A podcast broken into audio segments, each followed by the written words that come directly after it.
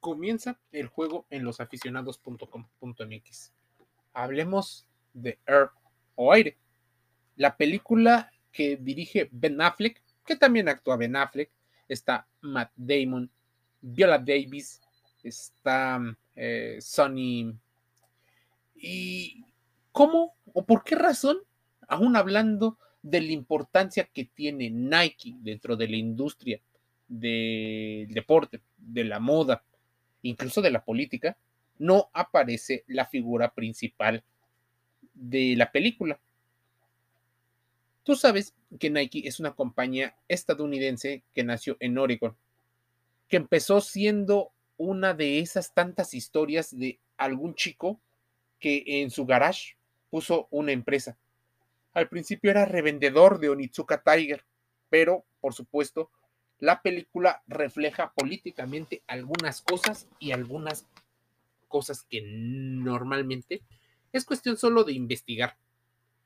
Los personajes de Air en la vida real, desde Sonny Vaccaro hasta la madre de Michael Jordan, aparecen dentro de la película. Está claro que Air, la nueva película que dirige Ben Affleck, es probablemente una de las cintas más esperadas del año, no solo para los seguidores de Michael, sino también para aquellos que quieren ver cómo la marca creció, cómo se metió en los corazones de los consumidores. Si somos muy exigentes, podría ser una adaptación de la vida real con algo de fantasía. Aunque no se trata de una película biográfica, Air se inspiró en la realidad, basándose en la historia de cómo Nike, obviamente preguntándole a Nike qué versión quería mostrar, cómo de la mano de la joven promesa en ascenso logró consolidar su gran fuerza en otro deporte que no era el atletismo. Si en algún momento te has preguntado cuáles son los pilares de Nike y por qué las siluetas o los estilos que tiene Nike, tienes que saber que Michael Jordan representa ese fuego, esa pasión por hacer varias cosas. En una concepción de los cuatro elementos, Steve Prefontaine, Michael Jordan, son dos de los pilares. Aunque, como te decía, no es una película biográfica y tampoco se le paga a Michael Jordan, así que tal vez por eso no aparezca. Como toda cinta que se inspira en la realidad, Air nos hace preguntarnos: ¿quién es quién? ¿Por qué aparecen estos? Por ejemplo, Sonny Vaccaro es uno de los personajes en la vida real, pero es interpretado por Matt Damon. El protagonista, Matt Damon, fue el responsable de que Michael Jordan firmara con Nike. Tú sabes que Michael Jordan estudiaba en la Universidad del Norte de Carolina o de North Carolina. Al principio, estamos hablando de los años 80. Jordan, como joven promesa, jugaba con los calzados que eran más comunes para la época. El calzado Converse, que hoy es Converse Pro Leather. Pero, con el tiempo, llegó una decisión que sería importante y que cambiaría el rumbo no solo de su propia vida, sino de la industria. Adidas le había prometido firmar, y Adidas ya era una empresa ya consolidada. Nike era, pues, una de las empresas que apenas iba haciendo disrupción.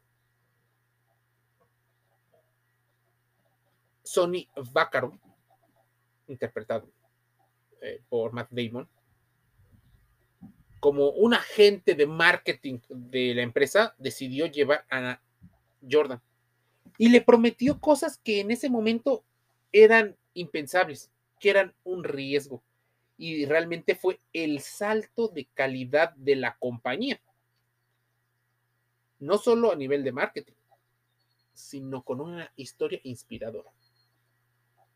Dicen algunos que Adidas le prometía una un calzado, pocos calzados o pocos productos llevaban el nombre o las colaboraciones con algún deportista. Y le ofrecía un contrato de varios miles de dólares que para ese joven promesa eran bastante buenos.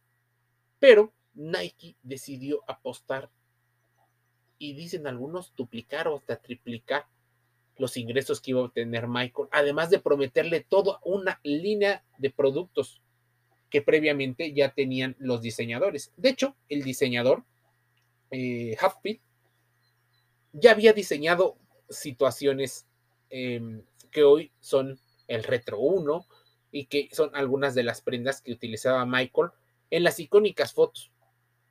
Incluso hay una donde aparece con Michael Jackson, imagínense.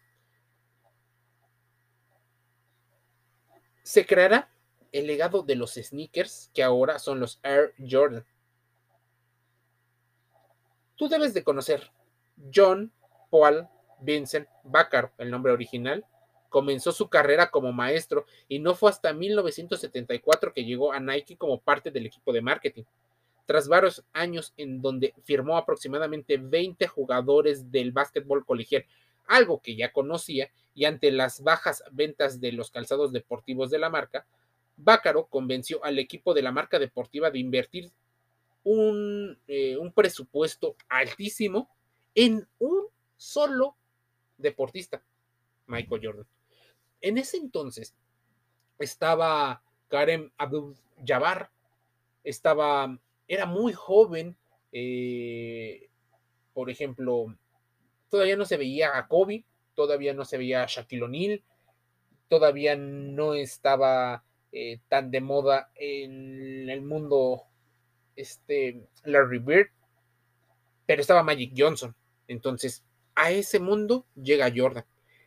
Imagínense, un contrato de 2.5 millones de dólares para un juvenil que va recién, es más, que todavía no termina la universidad. Un contrato por 5 años y la creación de su calzado. Por supuesto, es un dineral, es mucho dinero para la época. ¿Quién estaba detrás de eso? No solo estaba Vaccaro. Seguramente, para los que han leído la biografía, está Phil Knight. Ben Affleck interpreta a Phil Knight, el dueño de la compañía, que para los que no lo saben, aparte de ser un máster en la creación de empresas, también tiene detrás a una mujer, su esposa, que no solo es el papel decorativo, sino también es la creadora de la marca. Una mujer cuyo expertise le dio ese toque más humano a la marca. Si Ben Affleck interpreta a Phil Knight, no solo es porque él sea el accionista mayoritario en la creación de la película. Phil Knight es el cofundador de Nike. Al graduarse de la Universidad de Oregón, donde en algún momento vio el talento de Steve Prefontaine, por ejemplo, y junto con un entrenador, el entrenador de atletismo, desarrollaron las suelas de goma para correr, incluso los tachos. Por eso el cortés de Forrest Gump también se volvió icónico. Phil Knight vio en el calzado la mayor oportunidad de negocio, lo que en un principio fue un inicio turbulento al interpretar o al intentar importar a Estados Unidos la marca Tiger de la marca japonesa Asics. Prontamente se convirtió en un éxito internacional al fundar Nike con su icónico logo Shoes. Así se llama, Shoes. Búscalo. SWOSH. Haciendo la alusión a la diosa alaba Nike. Nike desarrolló la marca hasta convertirse en uno de los magnates de la historia. Jason Baderman, fue uno de los más importantes en el ascenso de Nike como marca. Fue la mente del marketing. Pero Jason Baderman interpreta a Rob Strasser. Strasser fue el encargado entonces de la promoción y la creación de los tenis y convenció a Jordan de dejar Adidas o de no firmar con Adidas y convertirse en ese símbolo de Nike. Por supuesto, para un chico afroamericano al que no le confiaban muchas situaciones, el que lo pusieran como el símbolo de le dio un refuerzo a la autoestima, un refuerzo al ego de un joven promesa, a pesar del éxito que fue Stracer para Nike en los 80s. Para la siguiente década y a raíz de los conflictos con Phil Knight, firmó con la marca rival, ocupando el puesto de director ejecutivo de Adidas Norteamérica o América. Peter Moore, quien es interpretado por Matthew Mayer, fue el director creativo de Nike.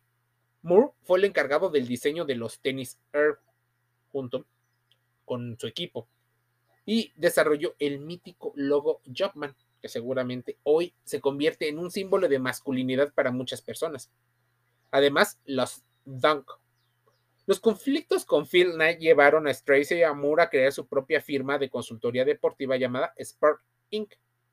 Más adelante, en los 90, Moore se uniría a Stracer en la firma Adidas, lo que derivó en que la marca alemana cambiara su logo de la forma de montaña que hoy conocemos. Así que cuidado con estos nombres. David Falk, interpretado por Chris Messina, es un agente deportivo quien ha trabajado desde sus inicios en el descubrimiento de las próximas y máximas estrellas de la NBA. A pesar de comenzar su carrera como agente de varios tenistas, su éxito llegó cuando se convirtió en el representante del entonces incipiente jugador de básquetbol profesional Michael Jordan. Adidas y Converse estaban ahí como la hegemonía del básquetbol. David Falk fue el encargado de negociar con Nike el contrato de la estrella y contrato que rompió récord en su momento y de cual le tocó bastante dinero. A ver, Deloris Jordan, ¿te suena por el apellido? Es la madre de Michael Jordan y es interpretada por Viola Davis. La petición especial del ex basquetbolista y hoy empresario a los productores fue que la multigalardonada tomara el rol de su madre por la importancia que tiene. De acuerdo a las declaraciones de Ben Affleck, más allá de ser la madre del mejor basquetbolista de todos los tiempos para muchos, Deloris Jordan se le reconoce por su labor al manejo de las fundaciones de su hijo y principalmente por ser presidenta de la fundación James R. Jordan Foundation. Entonces, ¿quién es James R. Jordan Foundation? Es el papá de Michael Jordan, a quien Julius Tenon le da vida en la película que Ben Affleck. El señor Julius Tenon llevó a la vida una parte que no conocemos tanto. James Jordan es el padre, era un ex militar y empresario estadounidense, así que el joven Michael no es que no supiera y tampoco es que el joven viniera de un suburbio donde no tuviera que comer. Es cierto que vivía unos grandes conflictos, pero nos han querido romantizar mucho esta situación. A ver, Chris Tucker interpreta a Howard White. ¿Quién es Howard White? Bueno, es parte de la idea de Ben Affleck, gracias a quien es un reconocido empresario, Chris Tucker, por ser el vicepresidente de la marca Jordan para Nike. El empresario llegó a la compañía en el 91 para convertirse en el coordinador de operaciones de la NBA. Más tarde se convirtió en pieza clave para cerrar el contrato de Michael Jordan, ayudándolo a generar $200 millones anuales en la división de tenis del Jumpman. Wow, entonces, para todo santo y buen hombre, debe de haber las partes en teoría malas. Los malos, Horst Dassler y Kate Dassler. ¿Te suena el apellido por el Das? Sí. La familia Dassler es la accionista mayoritaria de la empresa Adidas. El actor sueco Gustav Skarsgård es quien da vida a Horst Dassler, el hijo del creador de Adidas, Adi Dassler.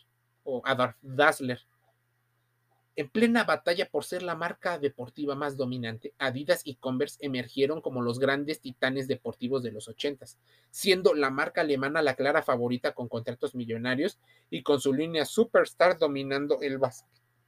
Sin embargo, con la llegada de Nike y de los Air Jordan, la firma alemana entró en una lucha sin cuartel con Estados Unidos. Por su parte, Kate Dassler, interpretada por Barbara Sukowa, también hace una breve aparición en Air. Kate es una empresaria que junto con su marido, Adi, fundó la marca deportiva de las tres franjas en una pequeña comunidad de Nuremberg, en Alemania. Tú sabes que Rudolf Dassler fundó Puma y que era parte de la empresa del hermano. Pero bueno, es parte de las situaciones que debemos de comprender hoy en el 2023. Puede haber críticas con respecto a los calzados Air Jordan sobre la película, pero la película Air de Ben Affleck intenta presentarse como una situación diferente, algo que no conocíamos. Es una apuesta combinada a dos éxitos. Sabemos del calzado, sabemos de la marca, sabemos, o sea, hay un principio de familiaridad. No es sorprendente. La mayor estrella de la NBA es apenas, por ejemplo, un chico al que no le creían y que todavía no estaba desarrollado de la manera en la que hoy conocemos, con sesgos cognitivos, con neuromarketing, pero se convirtió con su historia en algo mucho más poderoso. A ver, se le dijo a Jordan que no se conformara con migajas, que siempre pensara en grande y su mentalidad está puesta en eso, en siempre buscar lo más. Pero solo llega un Jordan, solo llega un Michael Jordan a ese nivel tan grande. La segunda apuesta es que Air no es una película de Scorsese. Podría parecerlo, como hiciera el maestro neoyorquino en Casino.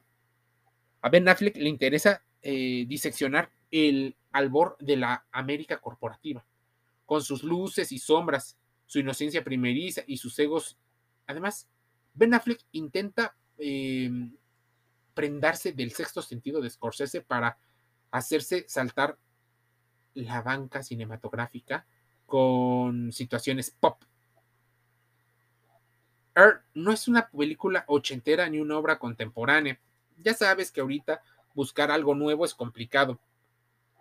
Tú debes de entender que este reparto y la publicación de esto, yo lo saco de la historia. Si tú buscas la historia de Nike, la historia de Jordan, las películas, The Last Dance, las propias declaraciones de Michael, si buscas videos donde aparece James Jordan, si buscas en los libros, si revisas la biografía de Phil Knight, encontrarás, la película va a durar 112 minutos.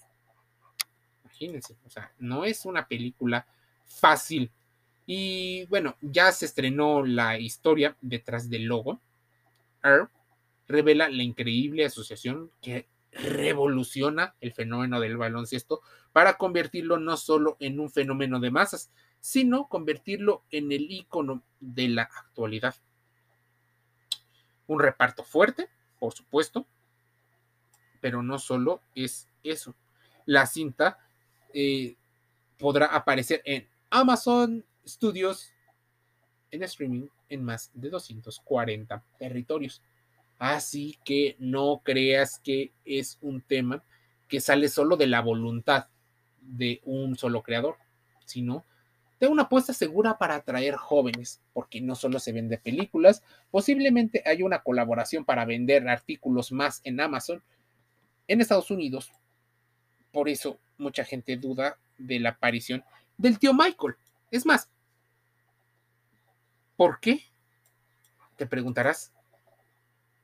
Michael habló sobre la película Air y criticó la historia que presenta, afirmando que no es del todo cierta.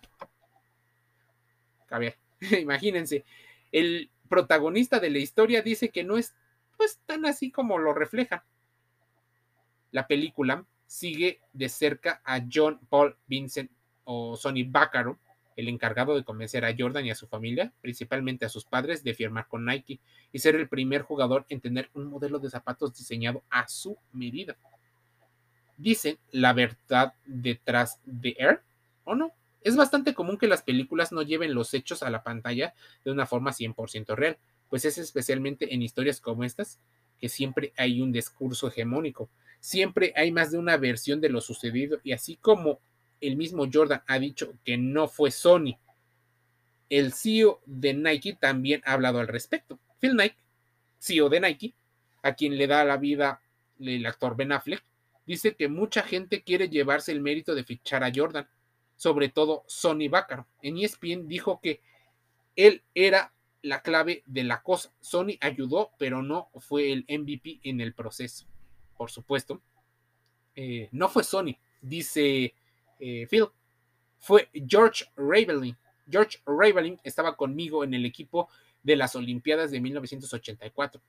Por supuesto, ¿te acuerdas esa Olimpiada donde estaba el Dream Team?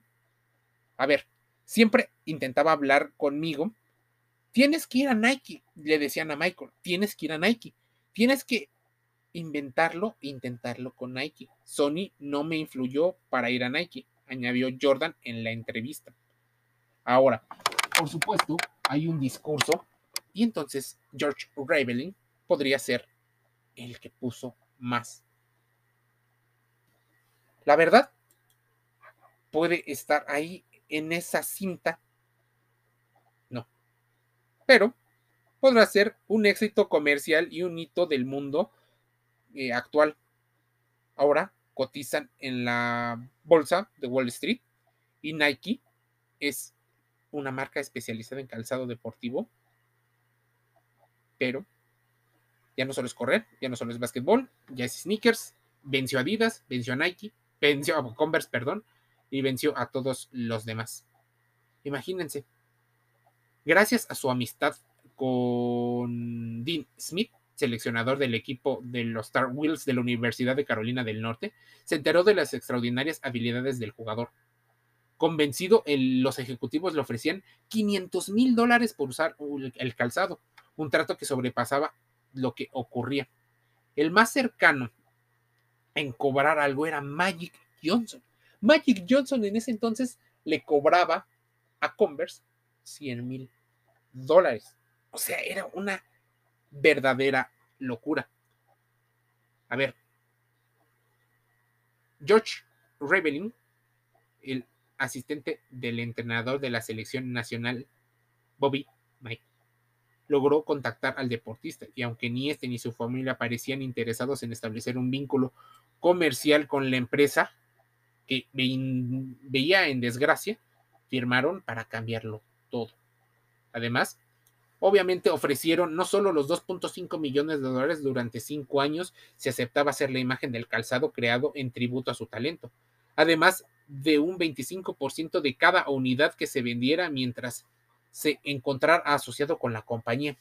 Por supuesto, hoy sería una situación que cambiaron, porque 25% es muchísimo dinero, es la razón por la que se hizo millonario, y la mayoría de las empresas hoy firman, sí, grandes contratos, pero no prometen el éxito del pastel o parte de la tajada de los ingresos.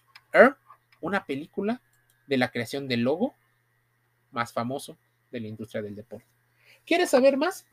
Estamos en losaficionados.com.mx, llevando salud, deporte y entretenimiento dentro y fuera del juego.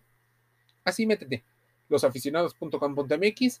Estamos en Spotify, en Google Podcast, en Apple, en iTunes, estamos en YouTube, estamos en Telegram, TikTok y otros canales. Suscríbete, entérate de más. Te envío un saludo.